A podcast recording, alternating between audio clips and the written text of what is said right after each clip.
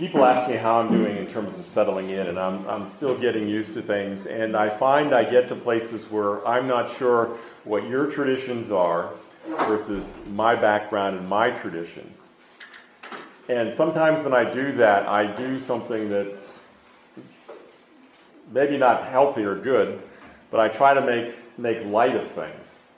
And last week, before we sang, I have decided to follow Jesus, which I had chosen selectively. I, you know, depending upon people's backgrounds about invitations, it has a positive or a negative, or it's uncomfortable, or you're used to. We joke, and sometimes it's serious. There's a, um, a hymn, Just As I Am, and they talk about in services where they'll sing 33 verses of Just As I Am until somebody finally comes down to the front. So I do what I used to do in the military. I want people to come and talk to me about making a decision for Jesus Christ. I mean, this text that we read reminds us that people responded to his words with faith. And so if you have questions, because I, I never assume that everybody has everything sorted out because I don't. And I know in my own life there have been times when there have been what I call milestones where God gets a hold of me in a very special way at that point in my life to encourage me, to reshape me, to work in my life in a very special way. And so, what I offer to you is one, sign up and I'll come talk to you, or if you need to, come talk to me at the end of the service. And you know, I, I they're, they're not here, but I have a passion for, for young people. That's what I did for most of my life. When you do chaplain's ministry, about 70% of your people are under 25. And so for 28 years, I was working with 20 somethings as they sorted through life. And one of the things that we began to say about males in the United States was they didn't begin to mature until they were 25. It just took longer for a whole bunch of reasons. And so today, as we come into this passage in John 8 about Jesus saying that I am the light of the world, he does that in a very specific context. You go back to the beginning of chapter 7, and it sets the time of the event. And that is the Feast of Booths, Feast of Tabernacles.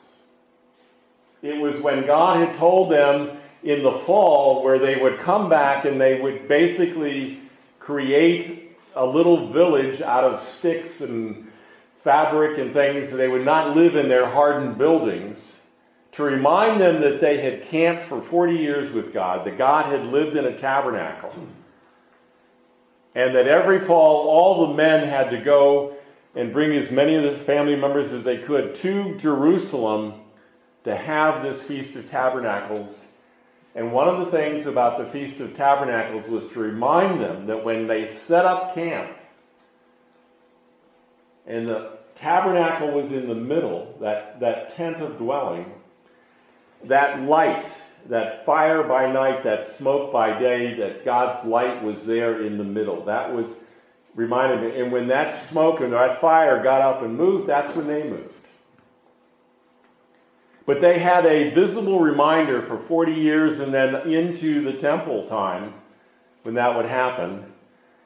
And one of the things that um, we know about the place, remember I said time, now this is the place, because when you look in John 8, verse 20, it, it talks about the treasury which had overtaken and is another name for the court of women, which is where we see in the Bible Jesus doing most of his temple teaching. Now, the temple was not a place that was designed for teaching. But when you think about the book of John, you think about the treasury. In the early chapters of John, basically about 18 months earlier, what did Jesus do? He went and overturned the tables. He disrupted, he had a little non peaceful demonstration. So I would imagine that the people that you know work in the temple are looking at Jesus and going, "What's going to happen?" Now, the second disruption happened later on. It didn't happen here. And so he's kind of at the heart in the temple of the place that has the most access to the most people when he is speaking. But it's also a place that would have had these massive, is the way they're described, candelabras that when they were lit at night could be seen from almost every place in Jerusalem. Because remember, the temple is built on the hill. And so this light would go out over the city during this feast. And so when Jesus, in that time and place, the Feast of Tabernacles had reminded them that God was among them in that pillar of fire, that pillar of light, in that place in the treasury where the light went out to the city. And so, in the last year, as I said last week, of his ministry, he is introducing himself through these I ams. Now, one of the things I'm doing is I'm trying to figure out okay, what do I want to preach on when I get done with the seven I ams? And I haven't decided yet. But another sermon series is there are seven, possibly eight miracles that Jesus does in John's gospel. And so they make for a very interesting look at Jesus and his, his ministry and reign. But what's interesting is most of the miracles are done in the early part of his ministry as opposed to the I ams, which are opposed in the last year as he's getting ready to go to the cross. And he uses metaphors bread, light, gate, good shepherd, resurrection and life, the way, the truth, and the life, and the vine um, for that. Now, one of the things about what I call the big story context of this again, in relationship to light, in creation, God said, Let there be light on the first day. Now, what you have to remember is that's in verse 3, and in verse 2, that's when he created darkness. Do you ever wonder why he created darkness first before light? It's to have that contrast, it's to have something to come into. And so that darkness, I won't say it's the theater or the stage, but it's where God then is going to introduce light. And so when you have the creation, then you have the fall, when we fall into darkness, and we're going to look at darkness in this chapter. And then when you, we think about redemption, he says, Follow me. We think about restoration, he is the light of the world. Remember that image of Christ in the book of Revelation at the end of times. The Lamb is the light of the world, the book of Revelation reminds us. Now, there are several places where God would use small examples of light. You think about when God was making his covenant in Genesis 15, and that, that smoking fire pot goes between the, the sacrifices of the animals that have been cut in half. And God gives that little flare. We think about what God would do at Pentecost and put tongues of fire it's like the, the fire would have gone out from having one to putting it out and reminding all of us that God's fire, His light, is in us. Now,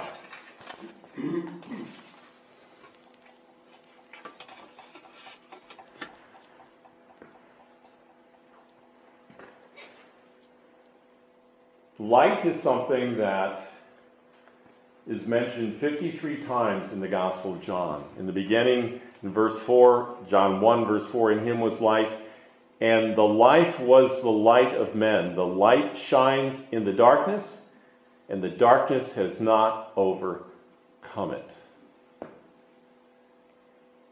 So, right from that very beginning, you have this relationship between light and life and Christ. Now, there are three ways I want to kind of divide up this passage of saying that, you know, the, the, big, the big story is I am the light of the world. Then you have the light of the world in relationship to the Father and the Son and his divinity. The light of the world in terms of its universal, that he is the light of the world, but yet if you have to follow him, if you don't follow him, you're in darkness. And so you have these different images that you go through and you listen to this conversation and Jesus teaching, and John is reconstructing. And so you have all of these things together. Now, one of the things in this part of John's gospel is that Jesus Christ is telling us in very clear ways that he has come to do the will of his Father. Remember, that was one of the things he said last week in terms of I am the light of life.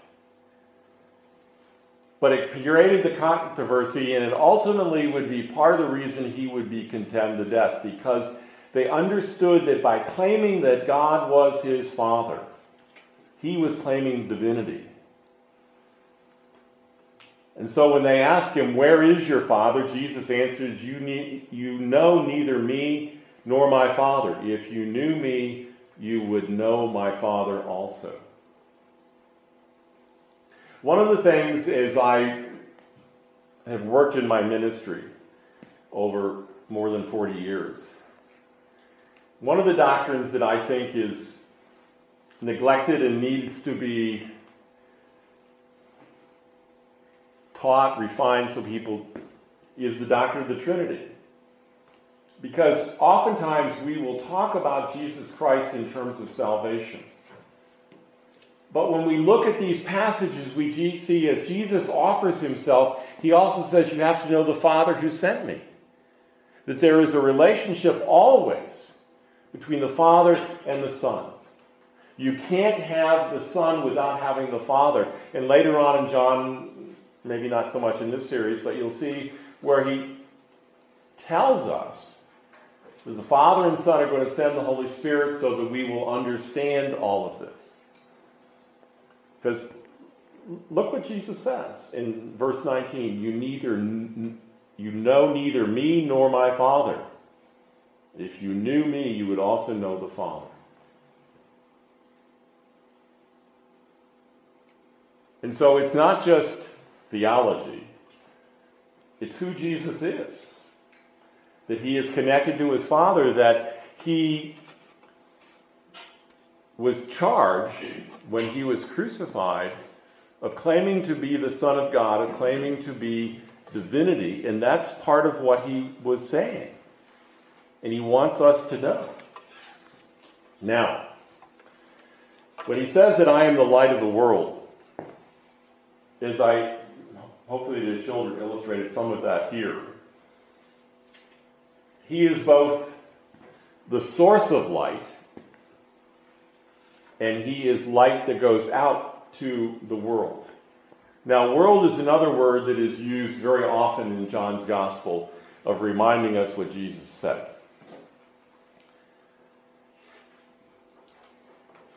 And I think sometimes in our cultures, I'm still learning about yours, so I don't want to make presumptions, but so often people think about Jesus in terms of their own lives and not in terms of the bigger picture. Not in terms of the global mission of the church. Because what it happened historically is we forgot this relationship between Christ and the world, and we saw the world as something to be conquered and run by power and profit. And we didn't see it, and we forgot that indeed it was to bring people to Jesus Christ, to bring them out of the darkness into the light. But to have that global image of Christ being the light of the world. Now, one of the things in the United States that we, you know, we, we love numbers. And I think it's true that by now, there are more professing Christians in China than there are in the United States. There are more Presbyterians in certain parts of Africa than there are in Scotland and the United States. That God is at work in a lot of different places. And we need to have that vision of God and what we are a part of as a global enterprise. That God is concerned about people in every nation. That's why people like Wycliffe and others who want to translate the Bible into the language of the nations. Now, one of the passages that is, I'm not sure whether to say popular or it's one of those ones that, that sticks in our memory because we're, at least many of us were taught it at an early age. When you go back in John's Gospel to John 3:16 For God so loved the world that he gave his only son that whoever believes in him should not perish but have eternal life. For God did not send his son into the world to condemn the world but in order that the world might be saved through him. Whoever believes in him is not condemned, but whoever does not believe is condemned already because he has not believed in the name of the only Son of God. And this is the judgment. The light has come into the world, and people love the darkness rather than the light because their works were evil. For everyone who does wicked things hates the light and does not come to the light, lest the works their works be exposed. But whoever does come what whoever does come to what is true to the light, so that they may clearly be seen that his works are carried out by God. See, the lights come into the world through Jesus Christ. We offer that to people, and he uses the illustration of light and darkness. Now, going back to the original to Genesis 2 and 3, many people believe that in chapter, verse 3 rather, when the light comes into the darkness, you have the presence of God through light coming into darkness because celestial lights were not made until the fourth day, until Wednesday, or our Wednesday. Anyway. And so you think about that God being the light coming into the world, He has created darkness so we can see it. But now darkness becomes the image of those who do not accept Jesus Christ. When Jesus says, I am the light of the world, whoever follows me will not walk in darkness, but will have the light of life. You see the contrast that he's drawing? That he's using that to get people to decide are you going to follow me and walk in the light? Or are you going to walk in the darkness? And John has already told us that Jesus says when you walk in the darkness, you do that because you don't want people to see the evil that you're doing. Now, in verse 24, he reminds us that we'll, we'll die in our sin if we don't follow him. Verse 28 reminds us about him being lifted up, and then you're going to understand, and of course, being lifted up reminds us of what John recorded from Jesus in John 3:14 when he uses the illustration of the serpent being lifted up. Remember when the serpent was lifted up and if you look to it you would be healed in the desert? Jesus says, I'm going to be lifted up like that. And so here again he reminds us that he is going to be lifted up. That we look at the lifted up Christ. We are in the light and our sins are forgiven. Because Jesus would tell us that if you love me, you'll keep my commandments, and I will ask the Father, and he will give you another helper to be with you forever, even the Spirit of truth, whom the world cannot receive because it neither sees him or knows him. You know him, for he dwells with you and will be with you. I will not leave you as orphans. I will come to you. Now, one of the differentiations between light and darkness is that Jesus tells us how to love each other and how to care for each other. But one of the things he says in verse 18 of chapter 14 is, I will not leave you as orphans. That feeling of being an orphan, of, of living kind of in the shadows, is something that, at least in English literature, there are an awful lot of orphan stories, aren't there? I mean, powerful ones. I mean, you know, I think Harry Potter is one of the most recent ones. One of the early ones was Peter Pan and the boys. That feeling of being an orphan is something they tell us happens sometimes in junior high because you feel so disconnected. You may be in a loving family, but they feel alone. And one of the things the gospel of walking in the light is that you are not alone because that light is not abstract. It is indeed the Son of God. Now,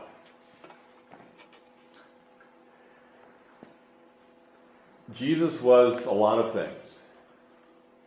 And in this passage, he's an evangelist because it ends, and as he was saying these things, many believed in him. That the Word of God, through the Holy Spirit working in people's lives, can change them so that they follow and they believe in Him and they decide to follow Him, to live in the light, to make that choice. And that choice is hard. Now, sometimes we may feel like we're living in the shadows. We're, we're not in the dark, but we're in the shadows because we have lost touch with Jesus. Either we've been distracted, he's been crowded out. There's all kinds of things that can affect our relationship with Jesus Christ. And I'd love to talk to you about that. But one of the things you will hear me say, like the people in verse 30, if we are not paying attention to the Word of God, if we are not reading the Word of God, we're not going to know God. And we're going to start making things up about God to fill the silence. And so, as this text reminds us, as Jesus stands there and teaches and speaks, you can respond to the Word of God in a fresh way to follow Jesus and to not live in the darkness or in the shadows or be alone. Let us pray. Father, we pray that as we seek to follow you, as we seek to live in the light,